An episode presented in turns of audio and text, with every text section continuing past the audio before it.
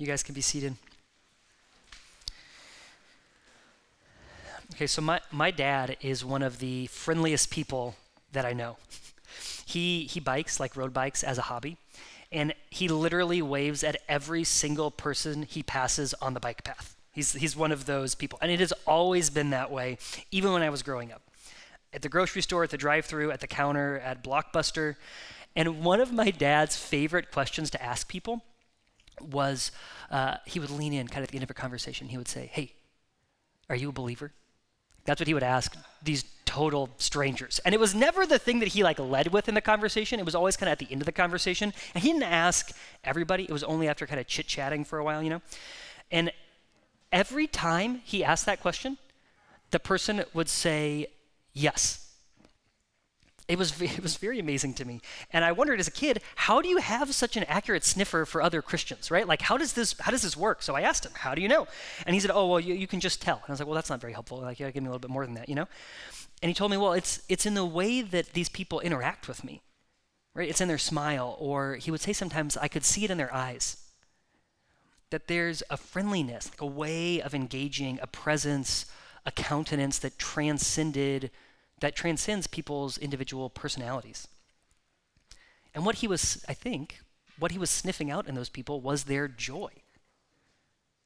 And in this sermon series, that's what we're talking about, right? We're talking about joy because we are people who are desperate for joy. We crave it, we needed, need it, we were created for it. But as we talked about last week, the way that we as Christians are called to pursue joy is counterintuitive. We pursue joy by losing. Last week we talked about how we lose our own priorities. And we said last week our joy it is based on our circumstances, but our controlling circumstance, the circumstance through which we see all of our other circumstances, is Christ and our union with Christ. As my friend Tara-Leigh Cobble, this woman who runs the Bible recap, okay, as she would say, he is where the joy is. Or another way to say it would be he is our joy.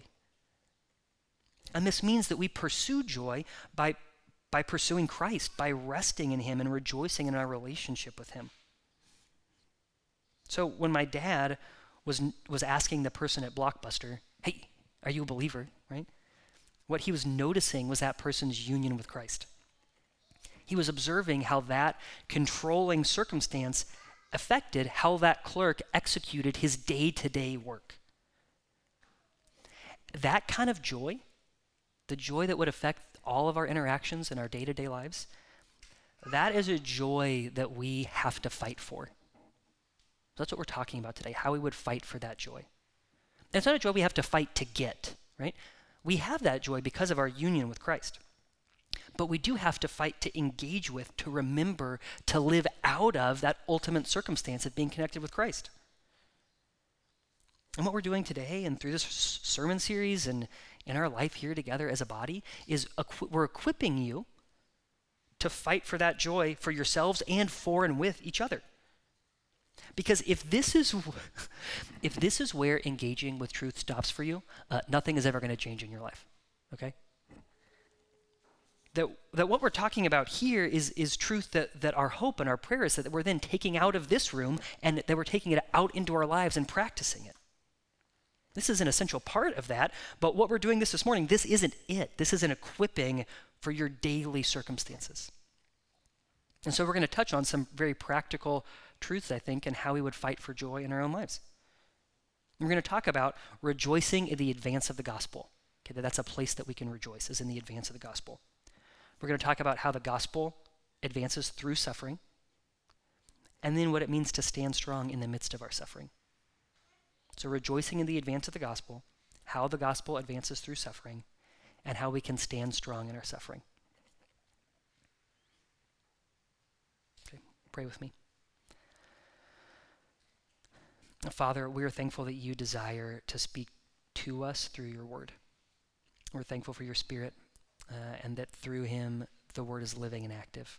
And we ask, Lord, that you would uh, not only speak truth to us today, Lord, but that you would change and shape our hearts through your truth. Amen. Okay, so if you have your Bible, you can open with me to Philippians. That's, that's where we are, hanging out for the next several weeks. So we're in Philippians 12 through 18, and then we're going to do 27 through 30. 12 through 18, 27 through 30. Don't worry, we're going to come back to the rest of the verses next week, okay? So don't be concerned. so this is starting in verse 12. I want you to know, brothers, that what has happened to me has really served to advance the gospel, so that it has become known throughout the whole imperial guard and to all the rest that my imprisonment is for Christ. And most of the brothers, having become confident in the Lord by my imprisonment, are much more bold to speak the word without fear. Some indeed preach Christ from envy and rivalry, but others from goodwill. The latter do it out of love, knowing that I am put here for the defense of the gospel. The former proclaim Christ out of selfish ambition, not sincerely, but thinking to afflict me in my imprisonment. What then?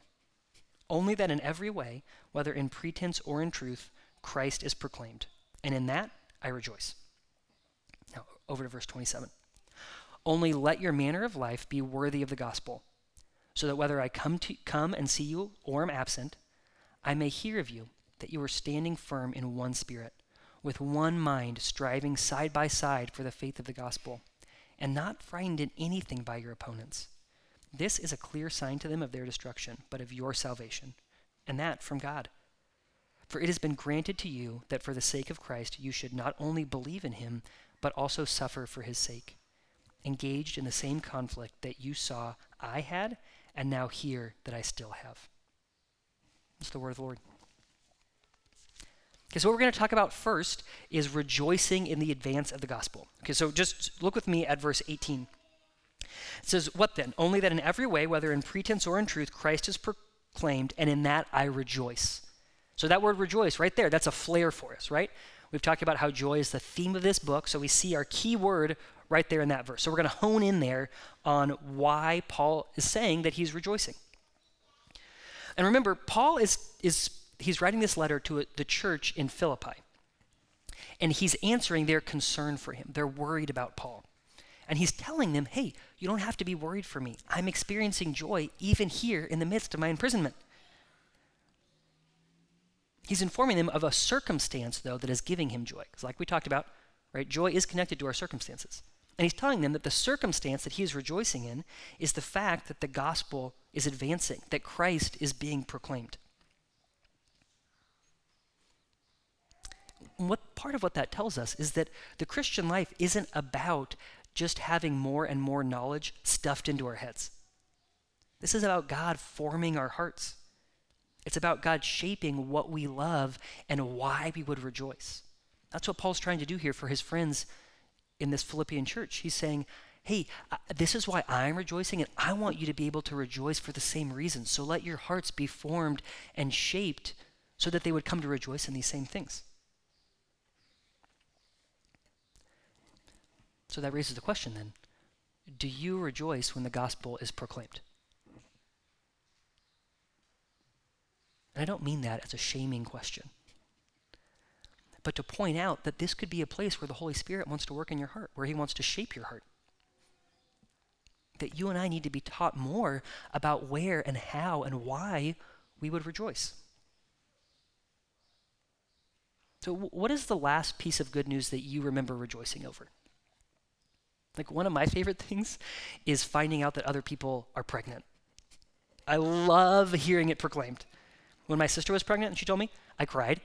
My other sister told me she was pregnant, cried. Sister-in-law cried always. It just it's it's such good news to me. I was talking to someone in our congregation a few weeks ago on the phone about their new baby, praying for him, cried. Just get so excited about babies. I love hearing that good news proclaimed. And it and it's not a, it's not just about that good news like for me, right? It's not just when my wife is pregnant. It's anyone being pregnant. Other people's good news becomes good news to me because I believe in the goodness of it, because I've experienced the goodness of it. And in Greek, the word for gospel is another word for good news. So when we're talking about the gospel advancing, Christ being proclaimed, what we're talking about is good news. And for the Romans, this word got used whenever a new emperor would come to the throne. Because this new emperor was always promising a reign of peace and prosperity, conquering through the power of state, through the sword. But this also meant that there was a new gospel all the time. There was always good news because there were always new emperors. that whenever there was a civil war, whoever won the civil war said, Hey, it's good news that I won. But, but what Paul is talking about here is something different. He's saying that there is there's not all kinds of different good good newses. There's just one. There's the good news. The good news of, of Christ being king and Christ reigning over and bringing his kingdom. He's saying that he rejoices when that one good news is proclaimed, and that's a once and for all good news. And the good news of the gospel is that Christ has triumphed over death through his life, death, and resurrection. That he has the victory, that death has been defeated, that peace with God is possible, that we can be restored and redeemed, that captives have been set free, that people who are lost have been found, that people who have been spiritually blind have been given sight through Christ being proclaimed, people move from death to life. That's what the scriptures tell us. Have you moved from death to life? That is something that is worth rejoicing over. And it's good news for us, but we also know that it's so good for us, it's also good for other people. And so we can rejoice when that name, when that gospel, when that good news is proclaimed to other people. We can also rejoice whenever it's be- proclaimed because it's still active. Because that good news is saving people even now. It's not news it's not good news that grows old or stale. It's always advancing, always. The kingdom of God is always coming. We talked about that a few weeks ago when we talked about the parable of the leaven. Sometimes it may not look like much. Sometimes it may be small or subtle, maybe even so subtle that it seems invisible. But the kingdom of God is always on the move. And Paul is aware of this fact. The awareness of this promise shapes how he sees his world and how he sees his circumstances. That's what he's telling the Philippians about in verses 12 through 17. He's saying, hey, this is where I am seeing the gospel advancing. He, he's tuned into it, and he wants them to tune into it because he wants us, he wants the Philippians and he wants us to start seeing our world through that lens. Right? See, P- Paul's a church planter right? He was a man who was on the move. He was taking these missionary journeys all around the Mediterranean world, planting all these churches. And now he is holed up in one spot. He's under house arrest when he's writing this letter. One house. Just chilling all day, quarantined. And what he says is even in that circumstance, the gospel is being proclaimed. It's not just Paul proclaiming it, that because of his imprisonment, other people have grown mo- more bold in proclaiming the gospel. And they're advancing the kingdom through their boldness. And then he says in verses 15 through 7, 15 through 18, there are even people doing this through really bad motives, which is just like a weird thing to think about, right? Like, why would you, how, how could you afflict somebody else by preaching the gospel? I think the idea here is that uh, there were probably people who were jealous when Paul came to Rome. That there's this guy who is known as an apostle who's, who's powerful in his preaching, and they're upset that the spotlight is being taken off of them and is being put on somebody else. So they're still preaching the same gospel, but they're doing it in a way that draws at- attention to them. And Paul says, you know what? Whether they're preaching it because they're jealous or out of envy, what matters to me most of all is that Christ is proclaimed. And, and when Christ is proclaimed, it always happens Paul highlights this for us. To, it, it's always proclaimed to individual people. We see that in verses 13 and 14. So it's become known throughout the whole imperial guard, all of these crack troops that were tasked with, with guarding the emperor. Paul says that throughout all of their ranks, the gospel is being proclaimed person to person, which just makes you think about Paul is Paul day to day being under house arrest is probably chained to a Roman guard. So as he's chained to this guy all day, you got to talk about something, right? What's Paul talking about? He's just talking about Jesus. Classic Paul. And he's and as he's telling this person that he's chained to all about Jesus, the news of that is spreading to all of these other guards. That the gospel is always advancing, and it's always advancing in the hearts of individual men and women. Okay. So what does that mean for us as we are fighting for joy? Can I just tell you, I I get so beat down by our world. Just, just the news. I have to like really watch how and how much of it I take in on any given day because I can get so overwhelmed with just how crazy it feels to live in our world. I can become so disoriented and discouraged. And rather, can does anyone else relate to that? Okay, great. Glad to see you're all awake this morning. and rather than staying there in that place of discouragement, this passage invites us to tune into a different reality, and it's a reality that does not appear on the headlines of our newspapers. It's the reality that the kingdom is advancing. And that doesn't make sad things less sad or tragic things less tragic. But this passage is a dare for us to be on the lookout for where the good news of the gospel of Jesus Christ is being proclaimed. And often that takes our focus off of all of these huge things that we can't control, and it brings our focus back to what's happening right around us. Like one of my favorite parts of being involved in a discipleship group is just hearing from my friends week in and week out what Jesus is doing in their lives. And what that tells me is that the gospel is advancing. I get to hear it in their stories as they share. The gospel is advancing in their own hearts. Sometimes when we leave group, Caroline and I, we, we love talking about and reflecting on where we have seen Jesus at work in our group when group is done. That takes a lot more effort, doesn't it? It's much easier to leave group and be critical. To be critical of our friends or of our families. But fighting for joy means asking the Holy Spirit to show us where the gospel is moving forward in, in, our, in our own hearts, in the, in the hearts and the lives of the people around us, and in the world around us. And when we see those things, we're called to, to praise God for those things, to thank God for those things, to, to praise Him for those things. And we also get to take part in this joy in the proclaiming. Right? We talked about how the imperial guard has heard the gospel because Paul is the one proclaiming it. So he's rejoicing in this thing that he's had a part of, he's had a part in.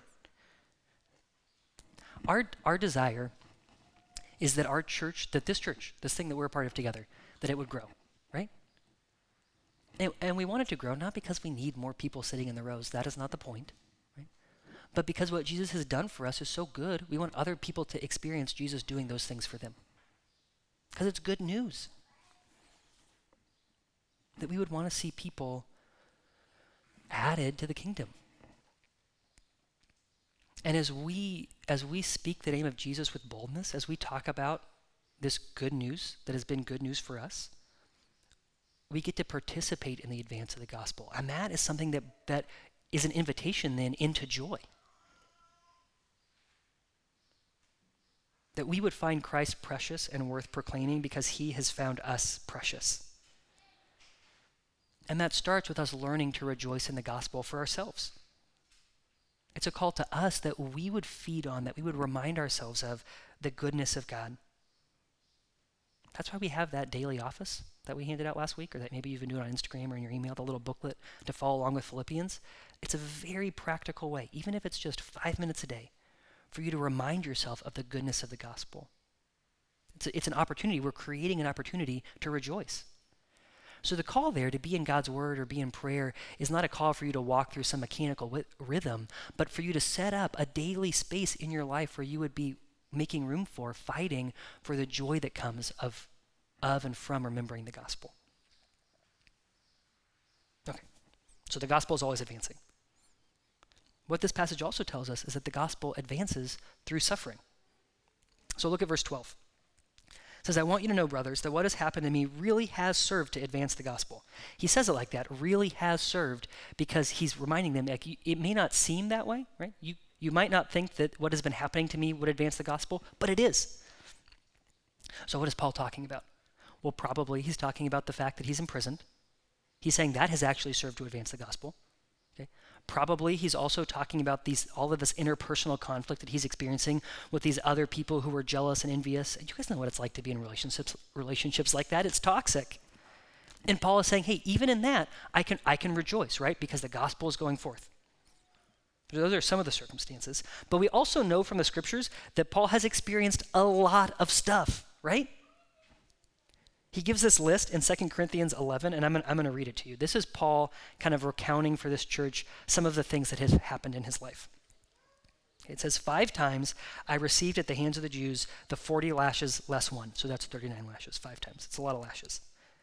Three times I was beaten with rods. Once I was stoned. Three times I was shipwrecked.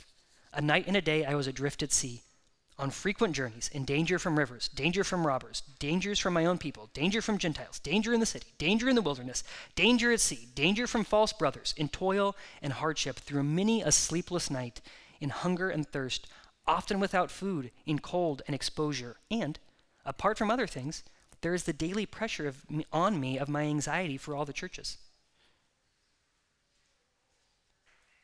And in all those things, Paul is constantly reminding the churches that he's writing to, in all of those things, the gospel is advancing.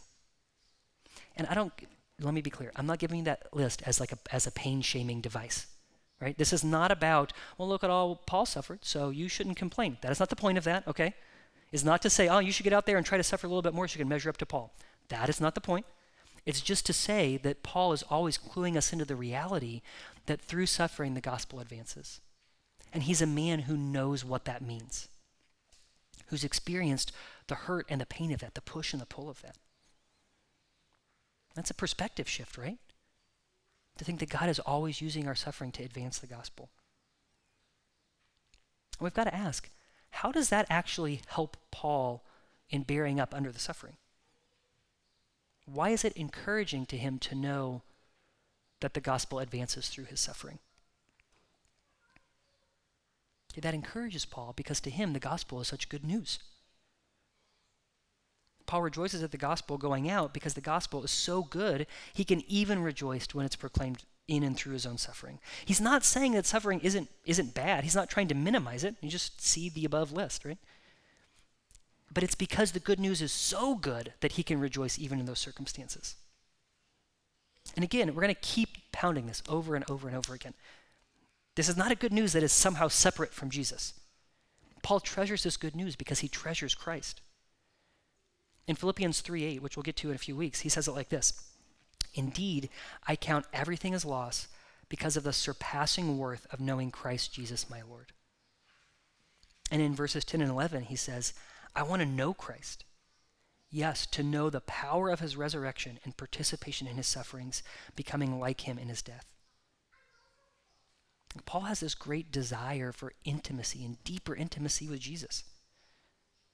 And what Paul is telling us is there's a witness with Jesus that we only experience in our suffering. That intimacy with our Lord is forged in the crucible of our suffering. And there's, there's a loneliness in our pain, there's a hurt there that even as we share it with other people, that we can only know in our own hearts. That's what Proverbs 14:10 says. And it's there in that place that Christ is with us. In the place that uh, the place of our pain that no one else can touch or understand. And it's there in that place that we are also with him. Because all of our pain is a pointer. It's a microcosm, a glimpse of the pain that Christ experienced as he suffered for us. And we're not just talking about the physical pain of the cross, although that's a part of it. But the existential pain of being separated from the Father, of submitting his will to the will of the Father, the pain that made him sweat blood in the Garden of Gethsemane, that when we're in pain, we're actually brought into fellowship with his pain. And in that fellowship, there's intimacy as we're there with our Jesus, there's actually joy there because we're there with, with Him. And in that place of togetherness with Jesus, He shapes us. And He makes us more like Him. I was trying to find or think about some inspirational church figure to share as an example for this. What kept coming to mind for me was my great grandmothers.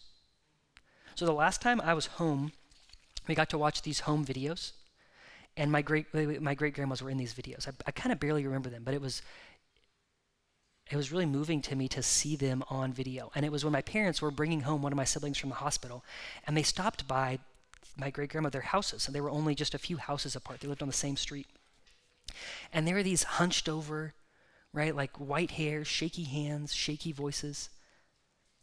And these crumpled up ladies, as they were holding a new baby, were just radiating the joy of Jesus.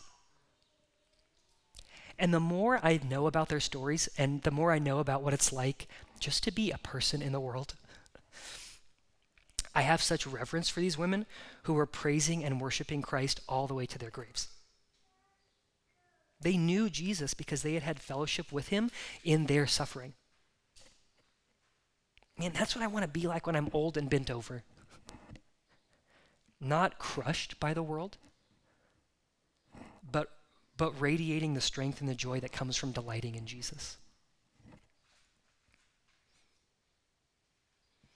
And for this to happen, the gospel has to advance in us during our suffering. It has to be proclaimed to us, it has to be proclaimed over us. Sometimes we have to proclaim it to ourselves, sometimes we need other people to do that. But as we do that, as we experience fellowship with Jesus in that place, the gospel advances in us and it changes us. It changes our priorities. It reshapes what we find important. God loosens the grip that those other things have on us.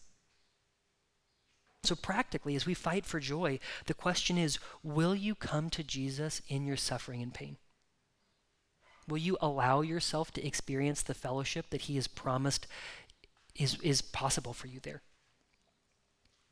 Will you come to Him in prayer, praising Him and laying out your request before Him? Will you come to Him in His Word and let Him comfort you and teach you and shape your heart and your mind? Will you work with Him as He works to advance the gospel in your own heart, even in the midst of what you're going through? And as He meets with us and shapes us, as we experience the joy of fellowship with us, what we find is the freedom to proclaim Him regardless of what our other circumstances are, because we're confident in our ultimate circumstance of being connected with Christ even in the midst of our pain. See, as Paul was explaining to these men that he was chained to uh, about his relationship with Jesus, he was, he was showing them the reality of the gospel. He was showing them what it looked like for God incarnate to come down and suffer and defeat death. God was working in Paul, but he was also working through Paul for the sake of others. And these Roman guards were being confronted by strength and joy in the midst of suffering, in, the midst of suffering that imaged Christ for them. And our suffering, it's true for our suffering, that it displays the power of Jesus, which is so countercultural to the power that we see in this world. The power that our world knows is a power that abuses. It's a power that hoards. It's a power that threatens and manipulates. Like earlier this week, I was driving out to get my second dose, which I'm very excited about. And on my way out, I think it was to Ashland City, I passed this billboard at a gas station. And it was of a man holding a shotgun. And, and, and the, the majority of the billboard was just taken up by the barrels of the shotgun. And what it said was, This is my vaccine passport. And I thought that is so interesting. That, that is the way that our world thinks about power. It's overwhelming force that is out to get my agenda.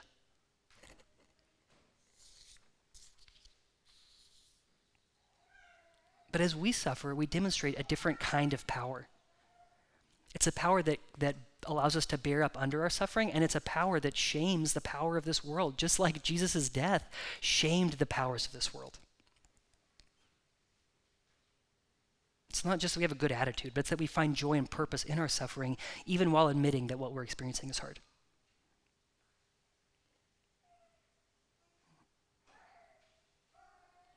So then we got to talk about how would we stand strong in the midst of that suffering then?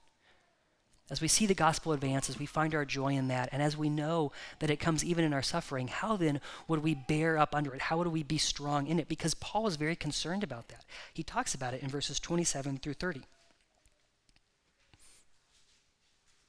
Paul tells the Philippians, he encourages them toward faithfulness even in the midst of their suffering. And we just got to admit, okay, to us as 21st century people, even as 21st century Christians, this grates against us because we live in a dashboard confessional world, right?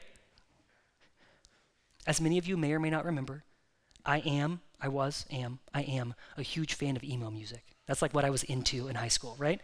And I will tell you, I got into the secular music game a little bit late, so my exposure may not be as deep as yours, okay? But I still loved it a lot. Like Jimmy Eat World, you know, All American Rejects, Fall Out Boy. I was in it. And it's so angsty, right? The sound of it is so emotional. I just loved it. Love it. And it, it's like, just come and drown yourself in your feelings. It, and it perfectly summarizes my response to suffering which is to go put on my swim trunks and spend all day paddling in the pool of my emotions. And that's what it means to be authentic. Now, I don't, maybe you're not into emo music. That is okay. Although I have some bands I could recommend if you're interested. Even if it doesn't have that whiny punk sound, okay? Everything around us is preaching to us that kind of self indulgent uh, pity pool party. And engaging in our emotions is that way of actualizing ourselves. And the truth is, I love my, my pity pool party. And, and what, what I'm not saying is that we should go back to being the kind of people who like go off and fight these wars and then come home and like never talk about it and die with all of our stories in our grave and just like push our emotions down all the time.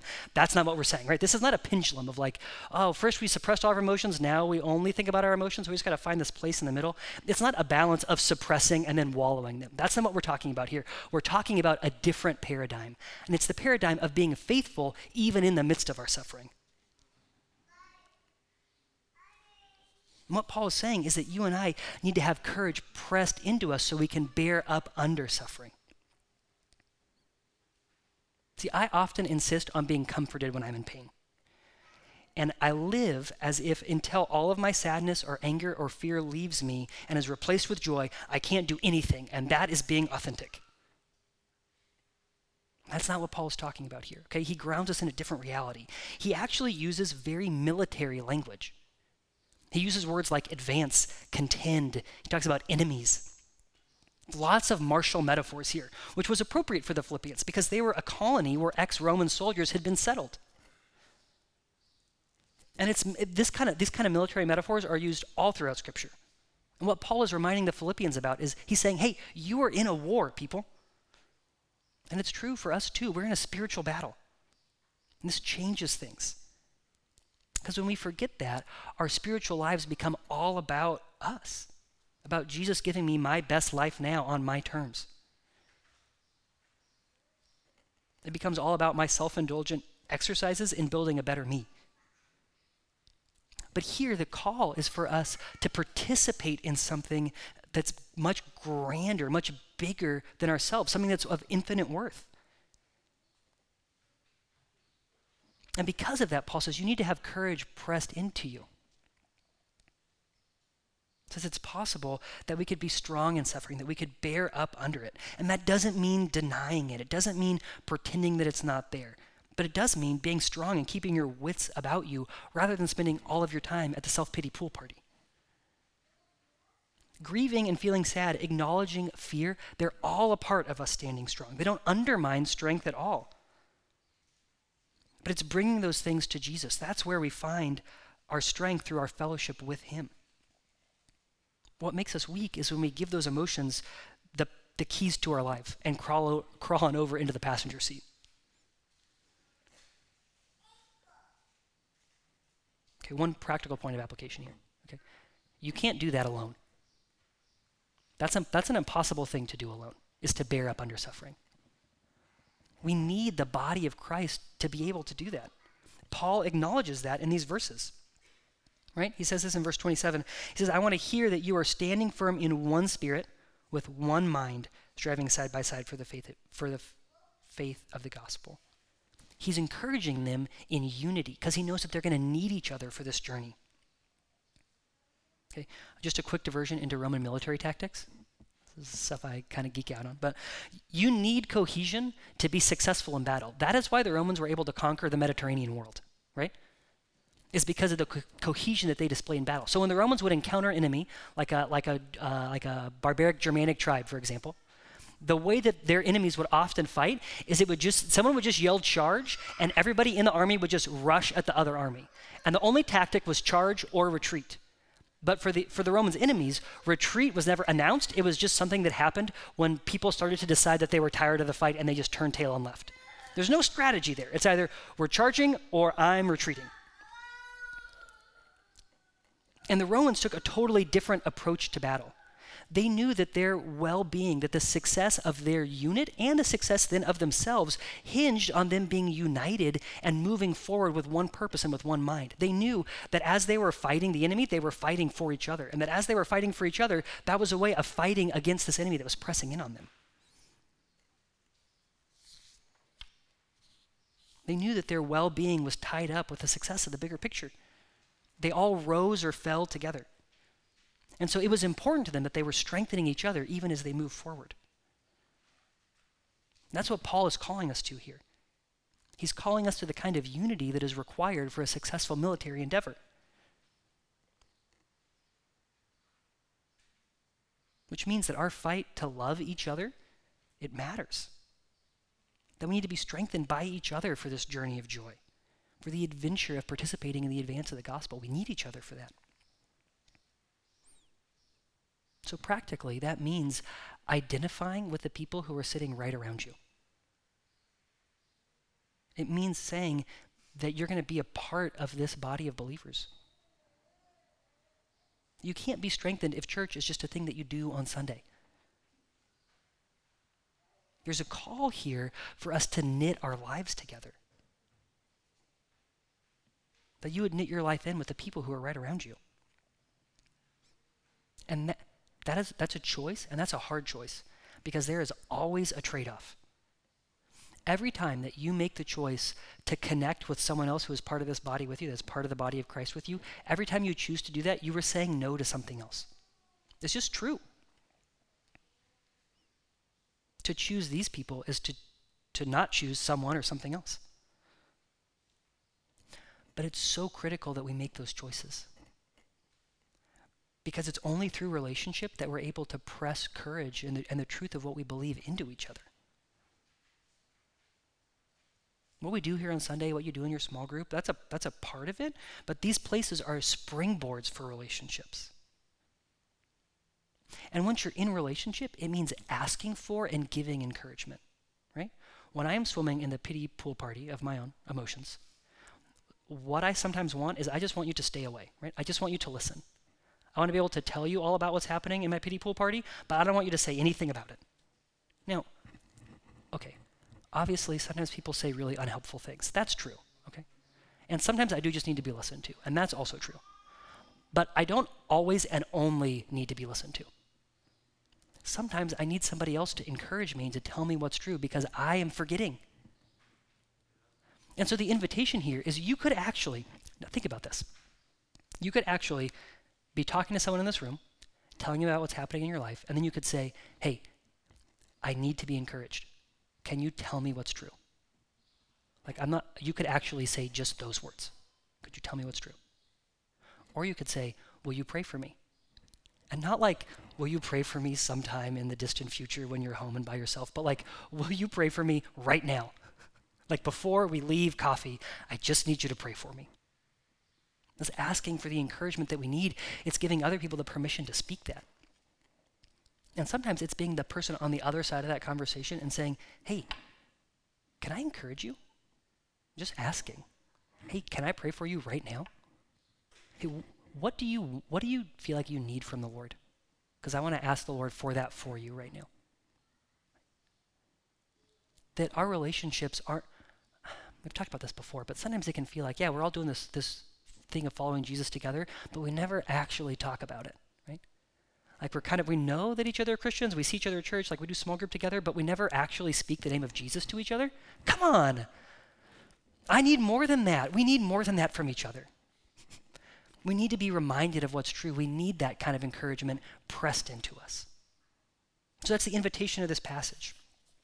That as we uh, that as we are fighting for joy in our lives, that one of the things that we lose is the idea of our own suffering being meaningless. That, that we can take joy in the fact that the gospel advances in our own hearts, even in the places of our suffering, to us and to, to other people, to the people around us. And that this passage also gives us the courage that we need to press courage into each other and to receive courage from each other as we fight for our joy and for the joy of the people around us, knowing that with Jesus is where our joy is. Pray with me.